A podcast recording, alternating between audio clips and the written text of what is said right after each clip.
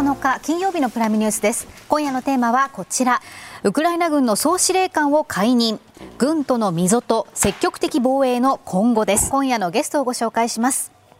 元陸上自衛隊陸上総隊司令官で元陸将の高田克樹さんです。よろしくお願いいたします。よろしくお願いします。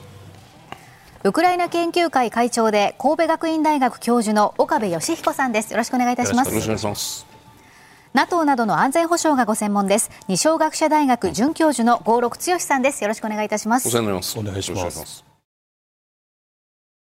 まずはウクライナ軍の制服組トップザルジニー総司令官の解任をめぐる動きから見ていきます、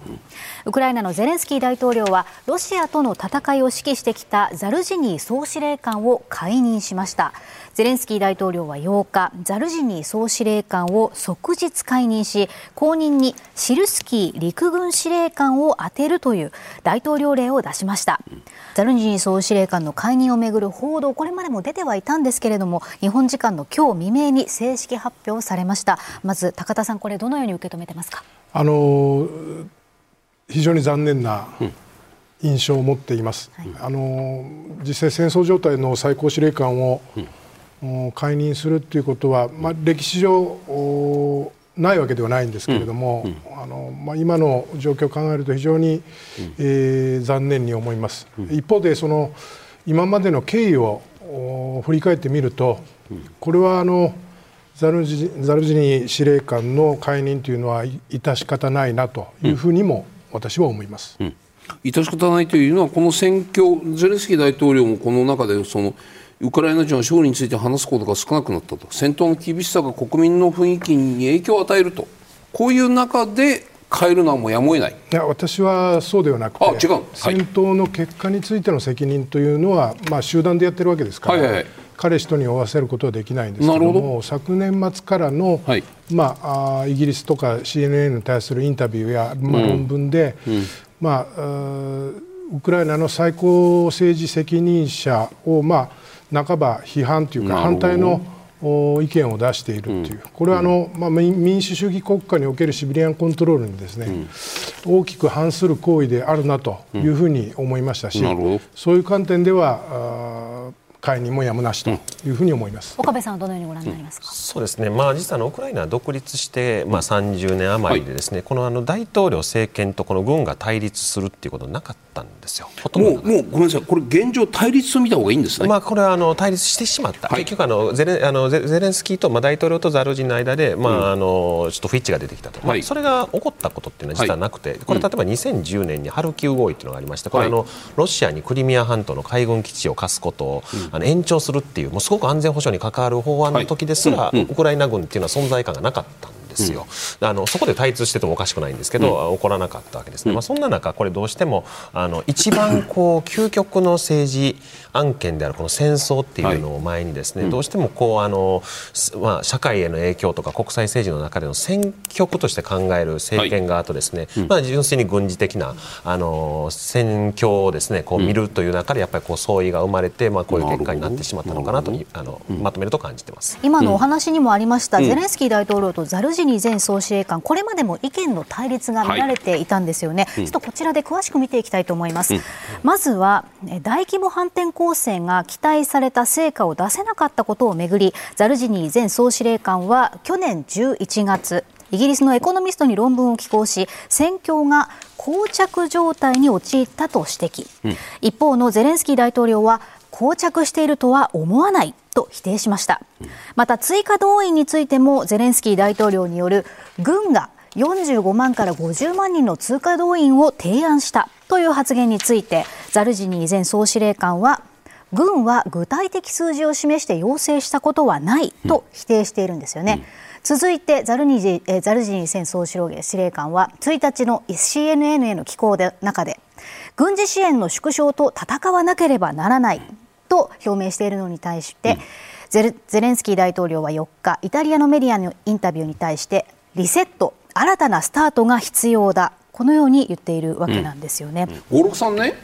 特にこの後半の部分とかっていうと CNN とかイタリアの放送のインタビューとか、まあ、まあ僕らの言葉で言うと空中戦なんですよ。面と向かって言い合ってるとかじゃなくてないしは国内向けの発信とかじゃなくて CNN に言いました。イタリアのテレビで言いましたみたいなね。こうこういう戦いぶりっていうの、まあ、要するに自分の国内のまた誰もか国内じゃなくて、まあ、ヨーロッパのメディアを使ったりアメリカのメディアを使ったりしてこのこの空中戦の展開ぶりどんなふうにご覧になりますか？なんかこれは非常に不思議だなと思ってましたけれども、はい。うん、あの実はこの解任の前日にですね、はい、ウクライナ現地紙のウクライナプラウダっていう、はい、あの、うん、まあ、非常にバランス取れて政権にも非常に厳しいことも書く、えー、新聞に長文のこの2人の、調査記事っていうのが出てるんですね。でそれによるとやっぱ大統領側はかなりこのゼゼあのザルジニーがこの西側メディアで独自にこう発信しているってことに対する、まあ、不満というか不信。つまり逆に言うとそのこれができちゃったばかりに、うん、その国内ではなくて外に向けて言うっていうことがこう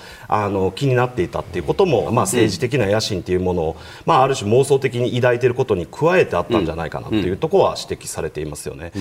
で今回そのゼレンスキーが、まあ、イタリアでなんでイタリアのこの放送協会で言ったのかっていうのはよく分かりませんけれども、はい、まあ、少なくとも、うん、あのもう早い時期にやらないとですね、うん、これだけこの報道が出ている中で、だらだら例えばここから半年後に決着つけるとなると、今度は大統領が決めれないんじゃないかと、もう事実上、みんなはあの解任するんでしょって分かっときながらですね。すね。というところで、ここまで言っちゃったらやらなかったらもう。ええ。ということで、ね、まああの今日まあ昨日ということになったんではないかという指摘もありますね。うん、岡部さん、この話っていうのはあれですか、そのザルジニ前司令官が政治的な野心を持っているかどうかというところについてね、はい、まあ、もののこう僕らがこう斜め読みしている限りにおいては政治的な野心を表にしたことはないというような分析もあるわけですそうですね、岡部さんからご覧になるとザルジニ前司令官というのは大統領選挙を狙っているとかね。クーデターを図ろうとしているとかそういうこう大統領から見た時の政治的な危険因子だったんですか？あのまあ、少なくともクーデター説っていうのは、あのまあ、ないし、はい、まあ、ロシア側がこれ一生懸命言うんですけど、まあ、フェイクニュースの可能性が高い、それで政治的な野心があったかどうか少なくとも本人は言ってないですね。ね。それで、まあ、あの本人はもうあの退職したら、うん、あの教員にでもなろうかなって言ってるまあ、その昨年末はですね、うん、あの博士号も取得をしてですね、まあ、そういうちょっと動きも見せて、逆になんかこう大学の先生に見えるなるんじゃないかみたいなこう裏付けはあるんですけど、本人は少なくとも大統領になると言って、ただあの世論調査ではもちろんあの誰を信信頼しますかというと、はいはいね、もう非常にザルジニがトップ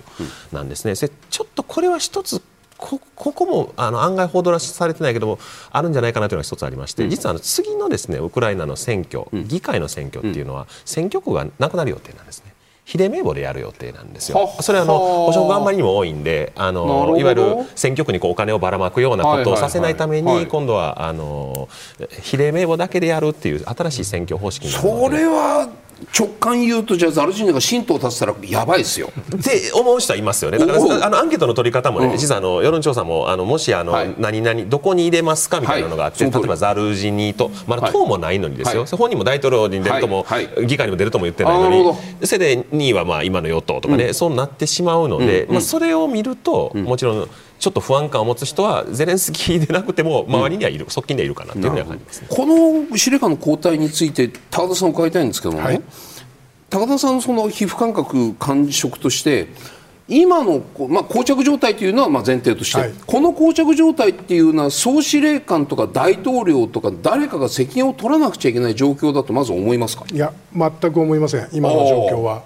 はいあのこの状況で誰が責任を取るかって言っても、はいうん、責任の取りようがないし、はい、えー、それは大統領でもないしこれは敗戦ではないわけですよね。うん。はいえー、予想に反し、うん、えー、ロボティネの証言で、はい、トクマク、メリトポリと進む予定だったのが、うん、東部が激しくなって、はい、そっちに手当てしている状態で、うん、えー、どちらも勝ててないわけです、はい、ロシアも、ウクライナも。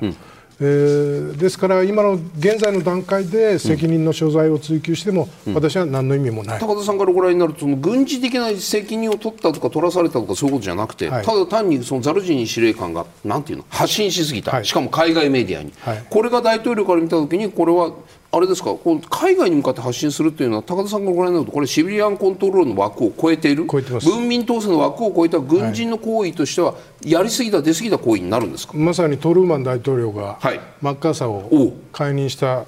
時とそっくりですよね。は、はい、その意味で言うとじゃこのそういう意味での解任はやむを得ないというふうにご覧になって私はそう思ってます。これをじゃあ放置すると、何が起きるというこのリスク、あのー、このままザルジニが発信を続けた場合です。ありていに申しますと、はいはいはい、その軍の暴走にもつのつながっていきますし、まあ、政治の決断を無視した作戦行動ということにもなりかねないこれだから私はこの今回の根っこっていうのは非常に西軍関係の根っこが見え隠れして、はいはい、えー、あのまあ総司令官を擁護するような意見多い中で、はい、私は極めて厳しく見ています、はい、まあ、皆さん、この2年見てこられてですね、うん、ウクライナの政治家もう日本のテレビ局もインタビューパッてすぐ取れたりしてるじゃないですか。ペラペラペラペラ喋る人多いんですよ。これあのまあ、ちょっと悪い意味で言ってるんじゃないですけどこれウクライナの政治カルチャーなんですね、それで軍の報道官なんかも、はい、え結構こんなこと言うかなっていうことはこれ結構言うので、うん、発信するっていうことに対して彼らはあまり悪気はないんだけど今あのあの高田さんおっしゃった通りですね、まあ、確かにシビリアンコントロールの観点っていうふうに見ると、ここまで軍司令が喋ることなのかなっていうのは確かにあるかなと思います。ここからウクライナを支援するアメリカは今回の介入劇どう見ているのか、その反応を見ていきたいと思います。こちら。アメリカの NSC 国家安全保障会議のカービー戦略広報調整官は、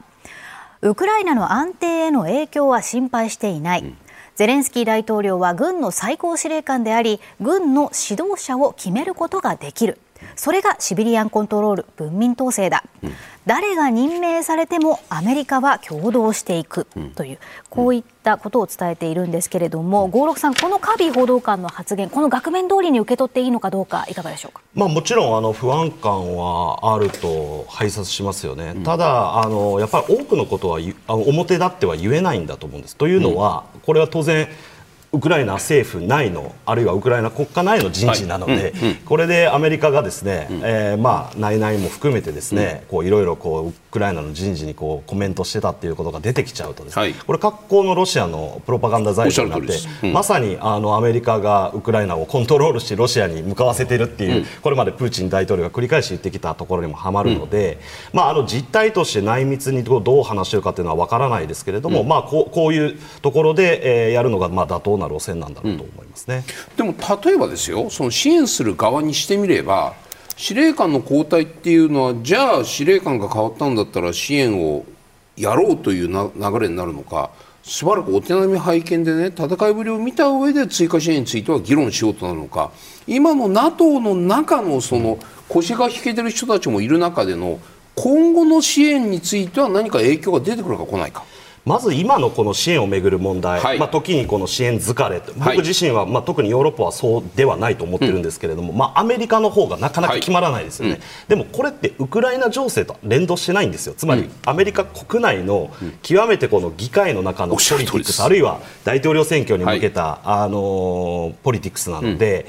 論理が違うんですよね、うん、だからまあ今回変わったことで、まあ、支援が増えることは当然ないですし、はい、でこれによって支援が一気になくなる、うん、なくなるときは彼らのロジックの中で、うん、まあ、いわゆる下院共和党のトランプ的な人の中でこうなくなっていくということだと思うので、それが直接影響するってことはまあないんだろうと思いますし、まあ、ただあの、今回この任命されたシルスキーさんという人はですね、はい。はい、この評価がこう割れる部分があってですねあの一方ではあの初年度の9月の秋のあのハルキウ奪還で彼は指揮していたので、はい、非常にこのあの部隊のこの統率という意味では非常に評価されている部分もある一方で、うんはい、昨年のあのバフムトですねまさにこの番組でもよく議論されてたと思うんですけど、はい、あそこでかなり犠牲を出してまでバフムトから撤退させなかったということでですね、うん、まずあのウクライナの、えー、軍の兵士、うん、現場の兵士からものすごくこう、えー、不評であると。はいいうことと同時に、うん、無駄にこの戦力を消耗させてるんじゃないかということで批判的に見る、まあ、西側のその専門家っていうのもやっぱりいます、ね、なるほどね。高田さん総司令官の変更、交代っていうのは指揮、はい、どう影響しますか？末端の隊員までどの程度影響があるかっていうのは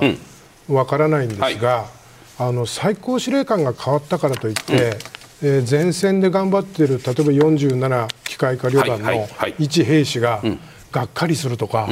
もうやる気なくなるとか、そういうものではないと思うんですね。やっぱりその根底にはこの戦争の大義と、うん、えー、隊員個々の使命感が根っこにありますから、それはあの国の保存保全と領土の回復っていう、はい。圧倒的に分かりやすい大義が、一人一人の兵士までウクライナの兵士は徹底されていると思うんですよね。そういう観点で言えば、まあ、最上位の司令官が変わったから、急に士気がおかしくなるというふうには私は思いません、それはじゃあもしかしたら現場戦場で戦っている兵士にしてみたらなんか遠い話？遠いと思います、ね、現場のモチベーションに影響するような話じゃなくて、まあ、おそらくじゃあ運用上もね作戦上も大きな変化が出るようなものではおそらくないだろうというふうにないと思いますし、はい、またあ五六先生からありました、はい、バフムトですよね、うん、あの再来のようなことが起こったら、うん、ほれ見たことかとやっぱりシルスキーだっていうようなことになるかもしれませんがあの今その瞬間にみんな、うん、あの膝に手当てて、うん、あだめだっていうふうなことはないと思いますね。なるほどね、はい岡部さんね、はいはい、過去のそのウクライナ政府ゼレンスキー政権におけるあの辞任劇に比べると今回のザルジニー司令官の、まあ、辞任、まあ、更迭っていうのは質的には同じですか？それともこれはかなり異質な交代劇が今回展開した。どう見たらいいですか？あの僕はあの個人的な見方ですけど、はい、一緒だと思ってます。一緒。ただそのあの中でも最大のものだっていう。もうすごく大きなものだっていう。なるほど。あの流れはよく似てましてただあの、はい、一つちょっと違うのは、はい、あのこの人たちはみんな何かのミスをあのミスっていうか、うん、あのまあ、汚職ですとかそう、ね,、いうので辞めてる人たち、ただあの、この流れっていうのは、まあ、その当時はもう政権を動かしているような人たちばっかりなんですよ、うん。うん、もうティモシェンコ大統領府副長官なんか当時はもう大統領府牛耳ってるって言ったけど、その人が変わってもあまり政局には影響がなかったんですね、その周期的には短期的ではないですけど、あんまり大きな影響がないんじゃないかと見てるのはそれです。ただあの、この最大の違いというのはザルージにはさっきのたあの高津さんのお話もあった通り、もう戦場の責任なんて誰も取るような状況じゃなくて、それが責任じゃないとすると、特に何の責任もなく解任されててしまったなという、うん、その点では異質だと思いますね。ここからはウクライナ軍の戦い方、これからどうなっていくのかについても伺っていきたいと思います。うん、まず、先ほども少しお話に出たんですが、ザルジニー氏の後任として新たに総司令官に就くシルスキー氏について見ていきたいと思います。うん、1986年、モスクワ高等軍事指揮学校を卒業、ソ連軍に入隊しました。そして先ほどもあったんですが、2022年のキーウ防衛やハルキウでの反転攻勢を指揮し、ロシア軍を撃退した功績が評価されました。うん一方でバフムトの防衛では多数の兵士が死亡するなど作戦の失敗も指摘されているんですよね、うん、高田さん、シルスキー新総司令官の就任によってウクライナ軍の戦い方は今後どのように変わるとご覧になりますか？あの基本的にはあの特に今年の2024年をですね、うん、見るとあの変化はないと思います。うん、あの積極防衛って言いますか、はい、あの戦略修正と言いますか、もう今年は耐える年ですので、あのしっかりとシル,、シルスキー新総司令官のもとでですね、はい、任務を達成してもらいたいなというふうに思います。それはなんかなんか育ちみたいなことをこうやって説明とかするとじゃあシルスキー新司令官っていうのはロシアロシア旧ソ連型の、ね、戦い方をするのかなと、はい、守りに重点を置くとすれば例えば、まあ、ロシア軍はまあ、機械で機械で残壕ばーっと掘って、うん、で30戦40、30、40のそのあの対戦車号を掘りですね。でそれでそのウクライナ軍の、まあ、レオパルトを食い止めたみたいなこういう構図があるとすればですよ、はい、同じことをこのシルスキー司令官もやるのか。ないしはザルジニー前司令官はそういうことをしていなかったのか。この辺り、はい、あのザルジニーの時からですね、はい、あの反転攻勢、うんが、まあ、止まった以降ですね、はい、冬季に入って、うん、えー、戦略修正の陣地を、はい、特にあの、うん、ドンバス地方のですね、はいはい、ドネツク州の西側に、うん、えー、何重にもですね、はい、陣地戦を引いてやっています、はい、でそれはあの旧司令官も新司令官も同じ。同じ、えー、でありますので、とにかく今年は相手の進撃を食い止めなきゃいけないと、あのとてつもない陣地を作ってますから、両方が、はい。あのウクライナが？はい。ととてつもない陣地を作るっていうことはね攻める気がないってことですか？あのとりあえず今年は、まあ、そういうことですよね。この状態で。そうですよね。で、うん、あの2025年の大反転攻勢の、うん、準備をする、うん、であるいは F16 が入ってくる、はい、新しい兵器が西側から供与される、でヨーロッパからは、まあ、9兆円規模の支援が決まったというところの明るいニュースもありますので、まあ、一つの装備品が入ったから、うん、あ戦争がいっぺんにひっくり返るようなことはありませんけれども、うん、ただ、今年の特性はとにかく耐える、うん、その反転攻勢に向けての準備をするんだと。いう意思は、うん、旧新司令官、これは変わりはないというふうに思います、そうすると、対するロシア側から見ると、今回の総司令官の交代で、戦いにくさ、攻めにくさみたいなのは、特に変わりないという。変わりはないと思いますね。あのもうクピャンスク正面で準備をしているようですけど、はいうん。うん、十分な準備をしているようにも見えますし、うん、特にあのうんドンバス地方のルハンシク、ドネツクのドネツクの方ですね、はい、あっちの西側は本当にすごい陣地を作ってますんで、あのー、しっかりやれると思いますけど。運用的な話で言うとね、はい、まあ、僕僕なんかがささっと見る限りだけで言うとその前のそのザルジニ前司令官はアメリカ型 NATO 型の兵の運用をするというね現場の判断をまあ重んじるみたいな。で一方じゃあこのシルスキーになるこの新司令官っていうのはソ連型の運用をする、まあ、だからよく僕なんかもこの番組で皆さんから伺った限りで言うともうソ連軍ソ連式のこの傭兵っていうのは全部上が決めるんだと、守れと言ったらとにかく守るんだと。でその現場における柔軟なその対応というものは NATO、アメリカではあってもロシアにはないんだという話を僕ら皆さんから高田さんからもそうなお話があった気がする。そ、ね。はい、それはこのシルスキーとザルジニーの間にはそういう違いはあるそれはあの若い頃の教育っていうのは最後まで残りますから、はい、ああの旧司令官の方は NATO 型の、うん、ことで学んでますし、はいうん、新司令官の方は旧ソ連型でしょうけど、うん、彼はあのもう2014年から実戦でずっとやってるんですよね。でもバフムトであれだけのね、ええ、犠牲を出したということはやっぱり DNA はソ連型っていうふうに思っちゃいけないのかなっていうのが僕の質問。でもハルキウのあの奪還なんかは見事でしたし、はいはい、敵の補給路の遮断の方向も、はい、あ見事な方向に行ったなと、うん、あの敵の後方補給線に直角に入るように、はい回ってたんですよね、あの辺はやっぱりすごいなと私はたから見てて思いましたし、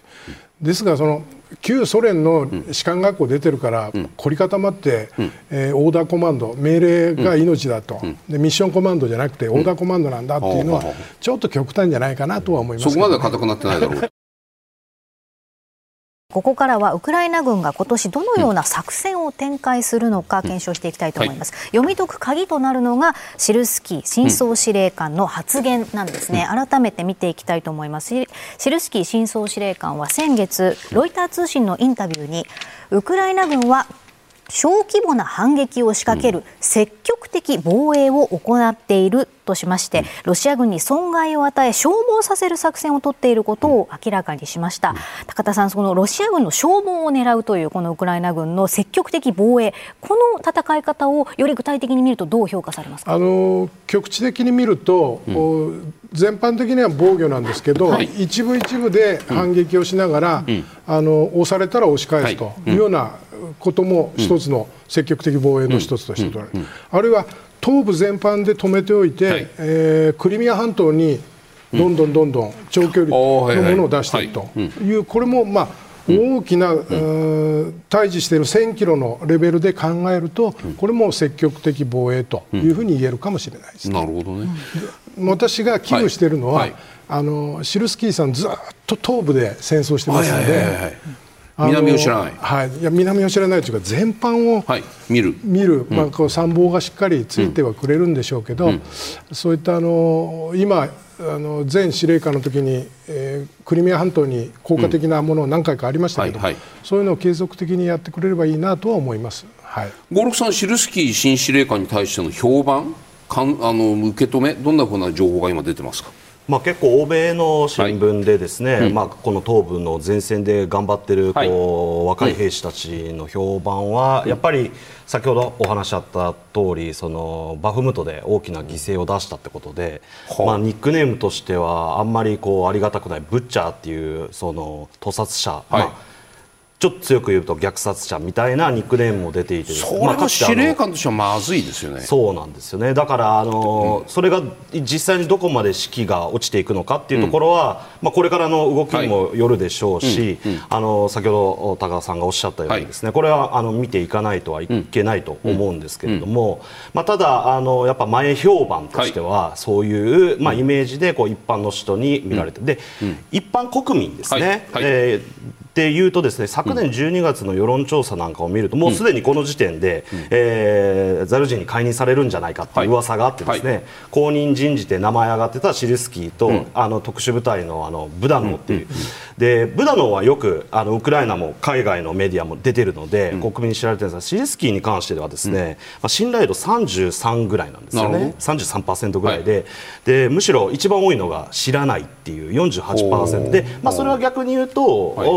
はいまあ、一般国民の中では人気のある、このザルジニーから人気のないシルスキーよりもまだ知られない、えー、シルスキーの方がいいのかもしれないですけれど、まあ、この辺りがどう展開していくかっていうところは、まあ、見ていく必要があるかなと思いますね。岡部さん、今のそのブッチャーとかっていう評判が本当だとすればですよ現場の兵士にしてみたらバフムトであれだけ犠牲を出した司令官があいやまあまあまあ地域の司令官が今度は全体の司令官になったと、はい、どういう戦い方をするんだという不安が広がっている可能性ここはどうですか？それはもちろんあると思いますね。もし生死がかかってる、うん、あのまあ、前線の兵士からそう母親とかを含めてね。それはそうですね、はい、ただ一方であの実はさっきのちょっとあの辞任リストというか、会議リストには入ってなかったんですけど、はい、あの去年あの人事で交代になったあのマリアル国防次官、あの女性でちょっとキリッとした方よくテレビ出てこられてましたね、彼女は実はあのシルスキーどうやって評価してるるかっていうと21世紀で最も才能のある将軍って言ってる。言ってたんですよ。去年あの言ってまして、はい、まああのもうあのキーウ特に、はい、あの最初の防衛戦ではもうあのこの戦争のあのをもう分ける分水嶺になったぐらい活躍したとまで言ってるので、うん、まあ軍事的才能はあの近くにいる人たちはあるっていう評価をしてるんじゃないかなというふうには思います。続いて現在の戦況を詳しく見ていきたいと思います、はい、膠着状態が続いていると言われていますが、うん、東部のクピャンスクではロシア軍の戦車が今集結しているんですよね、うん。うん、ウクライナのシンクタンクによりますとロシア軍はウクライナ東部ハルキウ州の都市クピャンスク方面に戦車500両戦闘車両600両以上4万人の兵士を集結させているとしています、高田さん詳しく伺っていきたいんですがこのクピャンスクに集結したロシア軍の規模感、これどうご覧になりますか？これはあの抜く気満々ですね西側に、ね、抜くってどこまで抜くんですか、えー、もう去年あのハルキウ取られた、はい、この辺こういう抜き方ですかね。そしてもう一つはその直接ハルキウに行くぞというこう牽制ですね、はい、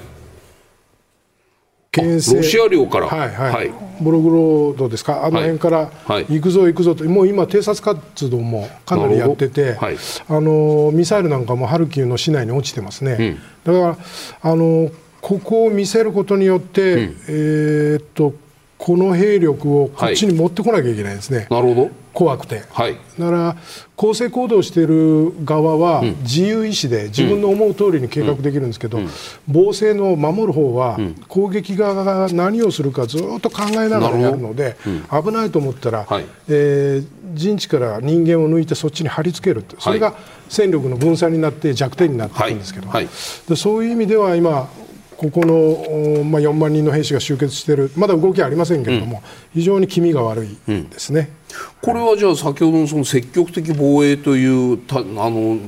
なんか理念からするとね、はい、積極的防衛をする前それ前の段階ですでに向こうからの圧力に対してその後手後手に回っているというふうに聞こえます、あのー、申し上げました通りですね、はい、えー、っとこの辺りが、はい、この辺りはですね、はい、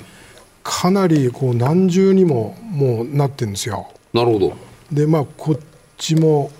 多分なってると思うんですけど、はい、特にあのアウディーガアウディーウカの西側ですね、はい。はい、あの辺りはもうかなり、えー、何重にも陣地戦ができてますので、うん、あの最初に申し上げましたように今年はとにかく守るんだと。なるほど。守りきるんだと。うんうんうんで消耗戦という陣地戦における消耗戦というと、うん、ウクライナ軍とロシア軍の損耗比率っていうのは1対2か1対3ぐらいで毎日来てるんです、ね、ロシアの方が多い。多い。はい。でいつかいつかこれは尽きる時が来るわけですから、うん、物理的に。うんうん、あの弾薬は豊富にあるようですけど、うん、ロシア側の方針がなくなっているという話もありますし、はいはいはい、戦闘装甲車の数も底を尽きるだろうというような見積もりも出てます、うん、ここは今年耐え切るというのが大事なんだと思うんですね。岡部さん、ウクライナの国内っていうのはその積極的防衛とかこの今のハルキウ周辺、まあ、ルハンスク州におけるロシアの攻勢の予感これはウクライナの皆さんってちゃんと把握してるんですか、ね、それはもちろんあの報道にも出てるぐらいなので把握はしてます。なるほど。ただ、はい、そのまあ、もちろんあのハルキウの人たち攻撃にもさらされているので、はい、まあ、ホテルなんかが軍事施設だとかロシア側主張して、はいはい、あの一番の高級ホテルが空爆されたりもしたこともあるんですけど、そしてあのこの間のキーウ空爆でありませんけども、うん、あの実際も軍事施設じゃなくて戦略爆撃みたいにですね、うん、もう国民の士気をくじくような攻撃にも移ってきているので国民あの感じているのは事実ですね。ただあのもう一つちょっとあのさっきの司令官交代ともちょっと関係するんですけど、はいはい、あの実はザルジニって思ったほど、うん、あの例えばクリミアを直接攻撃するっていうことに、まあ、ちょっとこれ肌感覚なんですけど、うん、積極的ではなかったかなっていうちょっと感じはしてて。あそうなんですか,、まあ、なんか特殊部隊入れたり空爆したりやってるのかなと思ってましたよね。でも、頻繁じゃないですよね。もっとできそうかなっていうのはちょっと感じてたことがあって、まあ、それはベルゴロドの攻撃とかもそうかもしれないんですけど、はい、もしかするとウクライナ語だとブダノブブダブダノフと、まあ、はい、あの日本では書きますけど、はい、なんかとのチームにこれからなるわけですですね、シルスキー司令官、そして、うん、あのブダノフ情報総局長は特殊作戦を指揮するので、うん、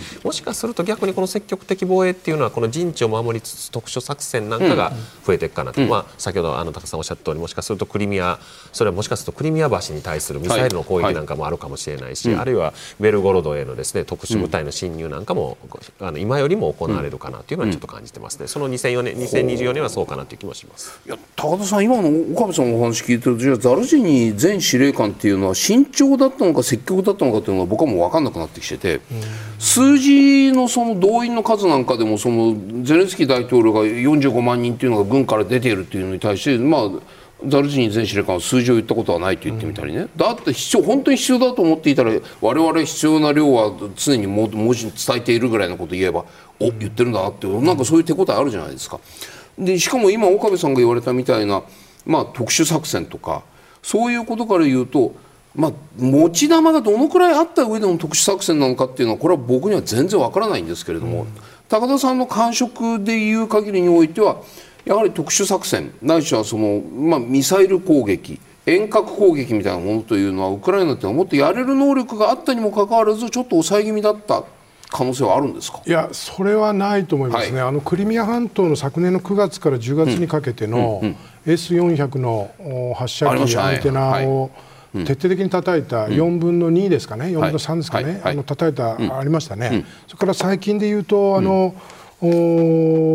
マグラ V5 っていうんですか、あの無人艇が10隻出て6隻が消火に当たって、ミサイル艇に当たって撃破したというようなことで言うと、その十分なものは持ってるし、開発もしてるし、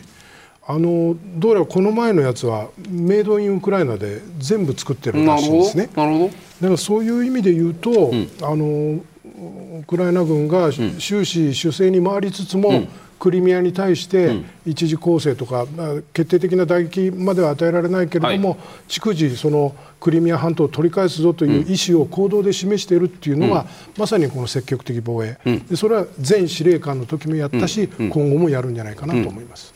五郎さん NATO から見た時にウクライナのこの戦いぶりというのはねもっとやれよというふうに思っているのかいないのかというここの部分なんですよ。それは能力が西側からしてみたら支援する側からすればねこれだけ支援しているのにこの程度の攻撃なのかという印象なのかそれとも支援しているなりのその攻勢を展開してるんだけどうまくいってないんだなっていうどのどういう受け止めで西側はウクライナを見ているというふうに我々見たらいいんですかね、えっと、これはまずその、はい、今一番厳しいのはですね、はい、砲弾不足と人員不足、うん、で特にまあ人員不足に関してはあのザルジニが問題視してたので動員という話になってます、はいはい、で西側と関連してくるところはやっぱ砲弾不足なんです、うん、でこれをどこまであどれだけ入れられるかってことが、はい、まあ、今も重要ですし、うん、これからも重要になってくるわけですよね、うん、でただ、アメリカ側がああいう状況の中で、はい、まあ、年末からもうほとんど出ていない停止しているという状況の中で、はい、じゃあ、それを完全にこのヨーロッパが肩代わりできるかっていうと、まあ、当分無理なんです、うん、で少なくとも今、うん、去年よりも、うん、あのこの増産体制を、はい、えー、拡張しているし、まあ、各国別見てもですねドイツもそうですし、フランスもそう、でそれはそのどの段階でこのアメリカと同基準になるかというところは分からないんですけれども、ただそのだから入ってないものに対してですね、はい。はい、このウクライナ側にこういけいけって言ってもやっぱそれはあのただただあのウクライナ側に損耗を強いることになるので。はいえー、そのあたりはですね、まあ、この積極的防衛というのはですね、この必ずしも望ましい状況ではないああの、理想的な状況ではないわけですけれども、ないならない中で、じゃあセカンドベストとしてどういう形でこの2024年を乗り切るかっていうところを一緒に考えているということだと思いますね、それはでも NATO の中にもいろいろな国がいてねその積極的に支援したいと思っている国といやもうちょっとそろそろっていう国もあるわけじゃないですか。その辺のそのいわゆる支援疲れいやもともと支援疲れも何もなくてもともと根から消極的だった国々と積極支援派の間のその対立というか割れ目というのはですねそれは2年も経てば割れ目は当然広がるだろうというふうに僕らは思うんですけど現状はどうなっているというふうに見たらいいんですか、まあ、おそらくもともと支援に対して消極的だった典型は、まあ、オルバン大オルバンのあのハンガリーのですね。で、まあそれはいつも通りであって、はい、あの別に驚くべきことではない、はい、で、まあ、彼らは、はい、あのそのいろんな交渉条件を用いながら、最終的に先月の EU の特別理事会においても、うん、この支援に対して合意しましたよね、うん、なので、ある種、この EU の中にいるということにハンガリーはメリットを感じているし、うん、でその中で、このウクライナ支援というものを何かとこうバーターにかけながらやるっていうのが、まあ、これまでずっとやってきたこと、で他方でそう実際にこれまで積極的だった国国が、うん、まあ、この消極的になっている例があるかというと、うん、私が見る限りなくてむしろ今、アメリカがああいう状況の中でむしろヨーロッパギアアップしているような感じするんですよね。それは、まあ、マクロン大統領みたいに、はい、当初、このプーチンのメンツを潰すべきではないって言ってた人も、まだそこまでアクションには言ってないですけどもこの戦時経済の戦時体制の呼びかけをしたりですね、まあ、タウルスあタウルスじゃないです。あの、はいはい、スカルプっていうものをですね、まあ、増産して、あの供与するってことももう出してますし、まあ、そういった意味で一段ギアアップしている。ただ問題は、いくらヨーロッパ全体でギアアップしようとも武器支援ということに関してはアメリカに変わるってことはできないんですよね。だから結局アメリカが戻ってこないと、なかなか厳しいっていう状況は続くんだと思うんですよね。ハンガリーのお話出たんでね一点だけ確認させてください。聞いた話ではハンガリーが最終的にその支援策に支援案に賛成した背景というのはその NATO なり EU なりのそのハンガリーに対するその支援の組織内の支援があるじゃないですか。それと今回のウクライナ支援に対するその割当金を見たらはるかに NATO、EU からのその支援の額のが大きいから参加している参加してちょっとのお金を出してこれはウクライナへの支援金ねというふうに言ってそれから補ってあまりある支援を他のヨーロッパの国々からもらえるから賛成したんだっていうこの見方は本当なんですか？あのまあ、そういう話はあるんですよね、はい、でそれまああのさらにもらえるというよりもいわゆる補助金っていうのをずっともらってるんですけれども結局、民主主義が問題だとか、そういう問題で、まあ、止められるかもしれない、まあ、止められてたのかな。で、うん、そういう話をどうするかっていうところは、一つ議論としては出ていました。ただやっぱりこの30えーと EU のメンバー全員で決めるのと、1か国を抜けて決めるので全然話が違いますし、逆にハンガリーの立場になると、あなただけ孤立するんですかっていう状況で、あのその他の議題も含めて、その議題あの議論しないといけないって、まあ、こういうのピアプレッシャーって言いますけれども、はい、それがこのヨーロッパの、まあ、同盟であったり政治機構である EU、NATO の,、まあ、あの面白いところでもありですね、まあ、あまりなかなかに日米同盟みたいな2か国でやっている感覚からは分からないところだと思いますね、じゃあそういう国が他にもあるんですか？えっと、今、だからそのスロバキアが政権交代してですね、はい。はい、まあ、このウクライナに対する支援をっていうことを、うん、まあ、言い始めて、まあ、オルバンとも連携するというようなことは言っていたわけなんですけれども、ただ、民間が支援するってことに関しては私は止めませんっていう言い方をしてるんですよ。だから結局国内の自分をサポートしている人たちにまあ、聞こえのいいことを言いつつ実態として他の EU だったり NATO のメンバーとの、うんまあ、事実上のまあ連携というんですかね、まあ、そこにも悪い顔をしないっていうところは、まあ、ある種ポピュリスト的っていうのは、ね、まさにそこにこの真骨頂が見られると、国の方針よりも、その政治的な打算が先行している国がいくつか見られるということになるわけですね、ね、だからそれが分かっているので逆に他のリーダーたちもそれをうまくまあ使う、はい、脅しと、うん、あとはまあ、飴ですよね、はい、だからこう飴と鞭を使い分けながらなんとか全体で合意するということを、うん、まあ、これまでも図ってきたし、まあ、これまあこれからも図っていくんだろうと思いますよね。はいそうした中でウクライナ軍はロシアのミサイル艇の撃沈などドローンによる攻撃が戦果を上げていることから、うん、新たにドローン専門の部隊を創設するとしているんですね。うんゼレンスキー大統領は6日ドローンに特化した部門を新たに創設する大統領令に署名したと明らかにしました、うん、ドローンによる陸海空の戦闘での有効性が証明されたとして今年は100万機を製造するとしています、うん、岡部さんゼレンスキー大統領がドローン部門を創設するこの狙いはどうご覧になりますか？そうですね。これあの部隊というより、まあ、今あの骨格は見えてないですけどこれあのフェドロフ、あのデジタル省なんかも加わってですね、実はあの、まあ、ウクライナに今4軍、まあ、主に、まあ、警察軍を除くとですけど、陸海空軍と国家親衛隊があるんですけど事実上のドローン軍みたいな、うん、もう5番目の軍隊みたいなものを今はこうあの想定しながら動いているような形なんですね。先ほどあの高さんおっしゃった通りですね、あのえー、ロシア軍の艦艇を撃沈あの、はい、したあの海水上ドローンで撃沈した、はい、あのもう見てるの通りもう戦場の様相っていうのは本当に変わっちゃってその専門部隊をこう専門の軍種を作るという、うん、えー、感じになってるというか、そういうところです、自前で全部材料も整えられるんですか？あの自前です。機微のその半導体がどうなのか僕は知りませんけど、はい、カメラがあるのか通信機があるのか分かりませんけどそこの部分っていうのはポーランド国境からスーッと入ってくることを期待している前提なのか、まあ、あのもちろん輸入するあの、はい、偵察ドローンで中国製、うん、あるいは、まあ、爆弾をそれに積んだりマーベリックと呼ばれるものを使ったりとかですね、はい、まあ、あるいはその水上ドローンは国産、それで先あのちょっとちらっとあの特殊作戦越境作戦という話がありましたけど、あのなかなか積極的にやりづらかったところっていうのは西側の兵器は使わないという約束なので、あそうか、まあ、そういう約束だったけど、この戦争はずっとそれで進んできてるんです今はあの国産になりますと、別にそれを使うのはウクライナが自前でやってることですので、どんどんできるっていう。パーツはありなんですかね、その定食、ルール。その西側の武器を使って、そのロシア領内を直接攻撃はしないこれはまあ分かります。でもじゃあ例えばはいどうぞ。ああの供与された兵器を使わないですから。別にパーツはありじゃないですか、ね、それは別に、うん、それを言い出すとあの我々が使っているスマートフォンでもあの、中は中はそうですね。とかなりますので、ね、あのそれはいけると思いますね。田中さんいかがですか、はい、このドローン軍ドローン軍ウクライナ、はい、ここにぐっとシフトしているっていうのは戦術としてはどうなんですか？これはあのザルジニーが最後に、はい、あの CNN に寄稿した中でですね、あの提言の中の一つに、うん、無人機なんかをしっかりやらんといかんと、で新しい技術に習熟してそれを使わんといかんというようなことでそれを受けたような形で、えー、大統領が発表しているのでこういう部分はあ受けてくれたんだなというふうに理解してますが、私、ここであのあの今、先生おっしゃったようにこのドローンの軍というのは割と長距離の、うん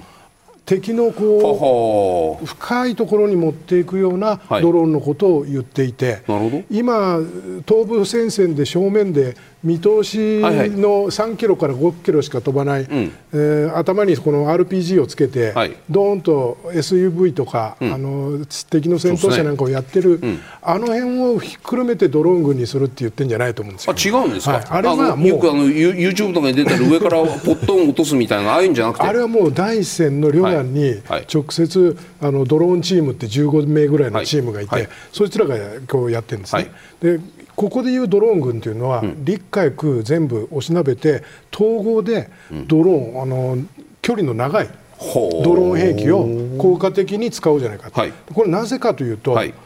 目標を発見すること、うん、目標を選別して同一化して優先順位を決めること、はい、そしてそこに火器を配当する、ドローンを配当すること、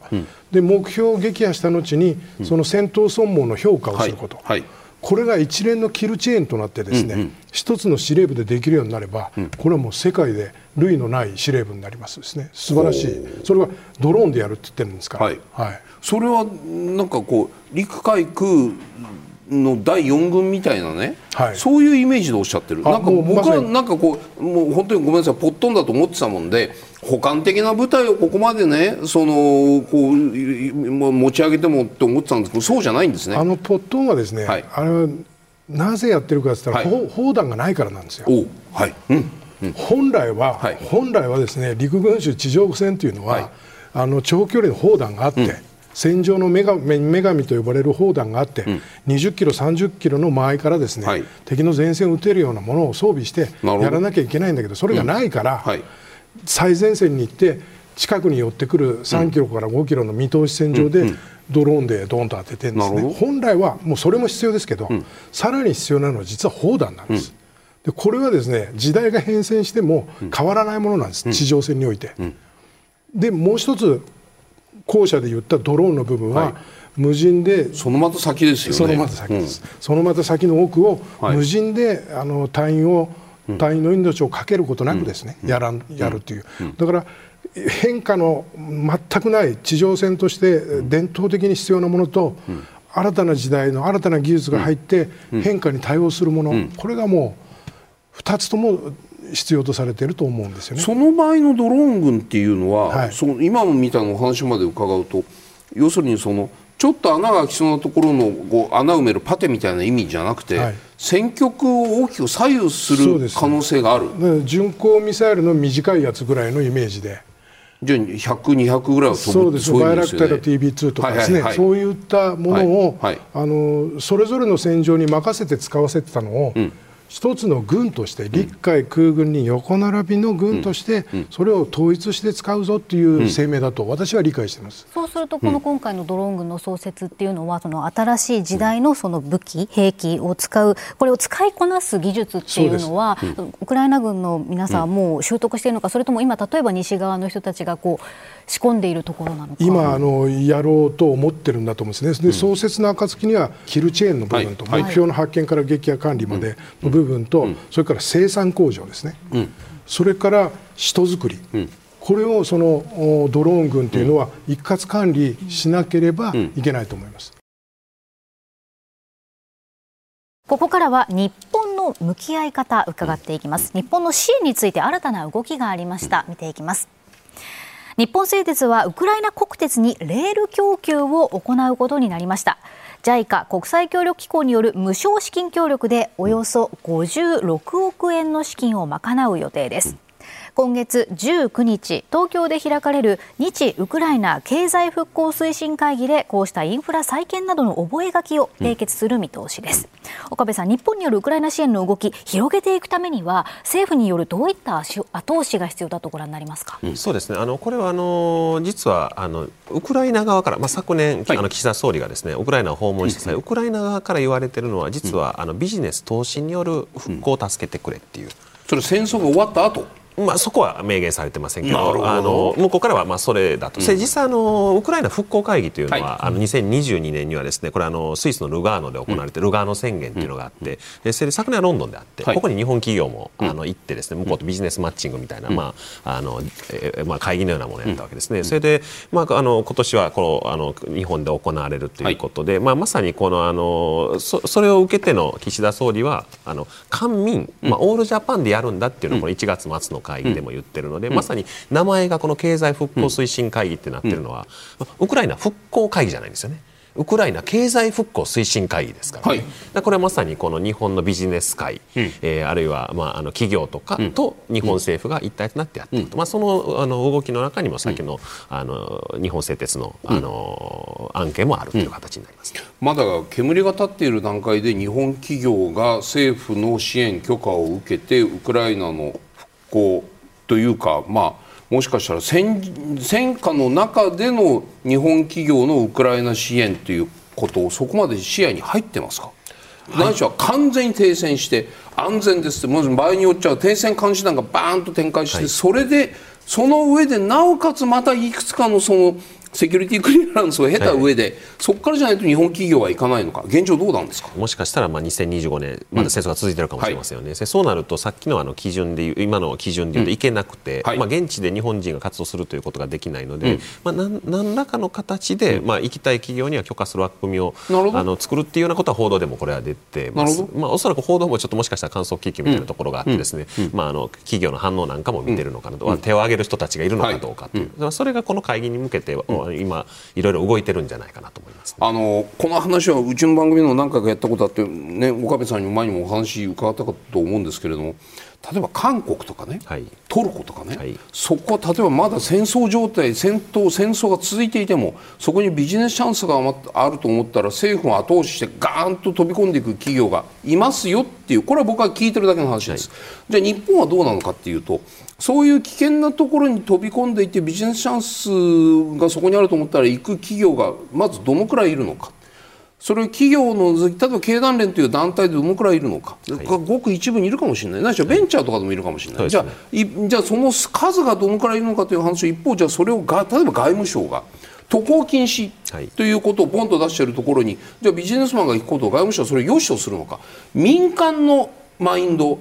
外務省の準備段階、ここはどうですか？これはもうあの外務省だけで決めなくて政治決断になるという、はい、だからもうあの政府がやるって言って、それに合わせて動いていく形になるんじゃないかななるほど、まああの、はい、日本はあのいい意味でも悪い意味でも安全第一の国なので、はい、まあ、これ簡単にレベル下げるっていうことは今の状況では当然ないと思うんですね、うん、だから何か別の枠組みを作ってやっていくんじゃないかなと、うん、まあ、そう予想はされます、ね、別の枠組みっていうのは例えばウクライナ復興基金みたいなものがね、まあ、ヨーロッパにどっかにできるとして、はい、そこに政府が資金を拠出するここまでは簡単にイメージできますよ。そうですね問題はそこから先実際に現地でその何かしらの復興ないしまだでも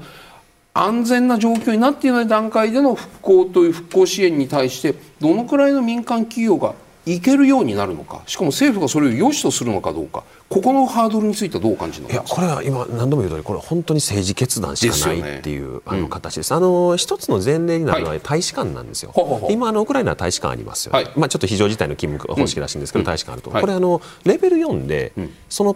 対あのいわゆる渡航禁止勧告というのは退避勧告なので、あの大使館も大変なんですよね。なるほどアフガニスタンとかそうですよね、はいはいはい、なんですけど今読んだけど大使館がある状態、うん、これはあのどうやって決めたかというと、うん、まさにこう政府がウクライナを支援するという意図で決めたことなので同じように、まあ、これはあの、役所の決断よりも、まあ、役所がいくら思っててもですねこれ政治家が決断することじゃないかなというふうに思いますね。岸田さんの腹一つということになる正直言うとそうなりますね。でも、まあ、あの岸田総理は理由はちょっと僕は知らないですけど、すごくあのウクライナ支援には力を入れて、あの少なくともポーズとしては力を入れてますので、まあ、それもあり得るかなという気はします。なるほどね高田さんそう。いう状況下において日本がウクライナに対してどこまで踏み込むべきこれまずべき論です、うん、べきなのかという話で。現状の法律においては多分ステップ3つぐらい当然超えなくちゃいけないんですけれどもそこの件についてはどういう感じになってますか、あのー、私は今現状を見てまして、はい。うん、あのとにかくウクライナ側の砲弾の枯渇っていうのは、はい、これは本当に深刻なんだろうなと思うんです。うん、あるまあツイッターですからあの信憑性は分かりませんけれども、はい、ある兵士がですね、はい、まあ、小隊があの囲まれて、ロシアに、はい、あのどんどん仲間たちが殺されていくと、うんうん、でその中にまあ敵が突撃してきて、最後の最後にですね、うん、自分の頭の上に砲弾を落としてくれって、無線で、で敵もろとも殺してくれと。い。うような無線を出したんですが、撃つ弾がなかったっていうような投稿があったんですよ。なるほどで私はこう、まあ信憑性は、まあ、まあ、もちろんフェイクかも分かりませんけど、うん、これは相当なんだろうなと思うんですね、砲弾の枯渇っていうのは。でこれはできることならですね、ライセンスバックで、あのイギリスに納入してイギリスから155ミリ、はい、155ミリ、はい、弾を出すとかですね、パトリオットもそうですよね。そうです、うん、そんなことができできないのかなと、うん、もう願望だけですけど。うん。563ね今のお話っていうのはもう完全に日本が外交の世界においてですよ。もう完全にウクライナ10対ロシアウクライナで言ったら10対0でウクライナにベットするという。もう完全にウクライナに完全に肩入れするよっていうこの形です。これは日本がそこまで踏み込むことっていうのは西側の国々はどう見る？可能性としてですよ。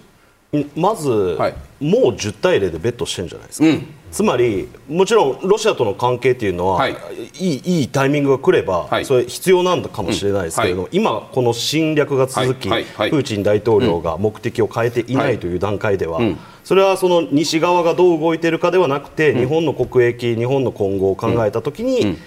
西側というよりもウクライナをサポートするという形でこの2年間多分やってきたというところをまず原則としてあの再認識した上でじゃあどうするかってところなんですよね。でその中でまあ日本ができることそしてまあ現状でできないことがあると。で今回そのやっぱ砲弾が非常に不足していてこのままではかなり押し込まれてしまう。でその一旦原因の一端は当然のことながらアメリカの状況であったりヨーロッパの状況であると。いう中で、じゃあ日本が、まあ、もちろん法的な問題があるし民主主義的な手続きももちろん踏まないとはいけないけれども、このまま何もしないということが、果たして日本にとっていいことなのかっていうのはちゃんとやっぱ表立って議論すべきだと思うんですよね。でもしそれを踏み込むことができたこれはまあ別にあの武器支援に限らないことですけれども、こういった状況の中で、まあ、経済であるとかあの財政的な人道的な支援も含めてきっちりとこの支援を続けるってことは、それはむしろ欧米が特にアメリカがこういう形で、うん、えー、こうプレゼンスを下げている中で、はい、むしろ日本のプレゼンスってあの相対的にあの重要性高まると思うんですよね、うん、そういう状況の中でもしっかり日本はあの支援していると、うん、立場を考えていると、うん、でそれは何のためにやっているかというと今後の日本のためであるということは理解、あのちゃんとされるんじゃないかなというふうに思いますけどね。2025年トランプ大統領が来るかもしれないトランプ大統領が来た時にウクライナに対してどういうふうに向き合ったらいいのかというのは NATO を除くアメリカの皆さんというのは今どういう覚悟を持っているのかって僕はここが非常に心配なんですよ。それはもちろんそうです。でまず何よりもウクライナもそうですけど、はい、まず自国が大丈夫かって考えてるそうそうそうそういうことですよ。そういうことですよ、はい、NATO を買いたいぐらいのことまで言ってたじゃないですか、えええ、自分の自分の土地は自分で守れと。在韓米軍も撤退だとまで言った人ですよ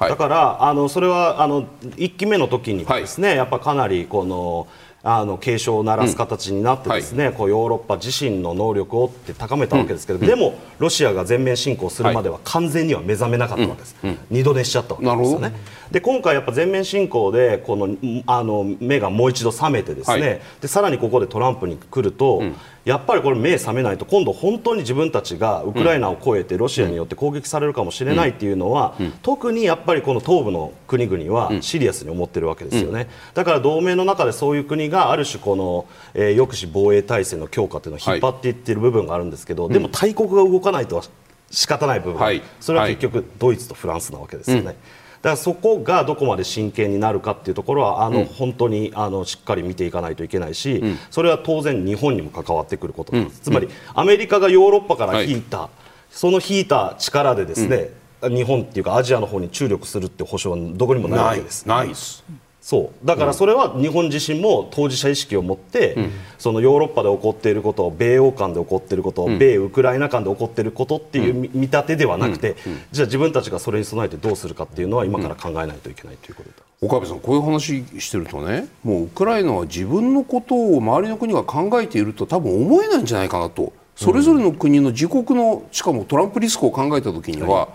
い、もうみんなが、まあ、口では頑張れとは言うもののね25年の約束なんかどこもできないでしょっていうふうに思ってると思うんですよ、ウクライナは。その中長期2年後、3年後のビジョンっていうのは国として僕はとても立てられる状況にないと思うんですけどいかがですか？まあ、そうですね、まああのまあ、前から言ってる時ですね、はい、ちょっとこれ実はあの年末にあの実はウクライナのとある心理学者が面白い研究成果を発表して、はい。はい、あの楽観的なウクライナ人だけどちょっと楽観度が下がってきたっていう、うん、あ前おっしゃってましたよね、ウクライナ人で楽観的だけどちょっと下がってきたんじゃないかっていうのがあったんですけど、でもそれも下がり方としてはそんな下がってないっていう結論だったんですよ。でどっちかっていうとあのちょっとあの、まあ、悪く言うとですけど、うん、あのウクライナ政治って比較的機械主義で動くところがあるので、結構あの目の前の目標を大事にするところはあります。なんか長期的にというのも、まあ、今2月ですよね、うん、11月大統領選挙ですね、うん、まずちょっとあの彼ら的には時間があるっていう感覚もなきにしもあらずという。なるほど、はい、あのそれはあのちょっと我々の時間感覚とは違うかなという気がしますね、うん、まあ、そんな中であの、日本には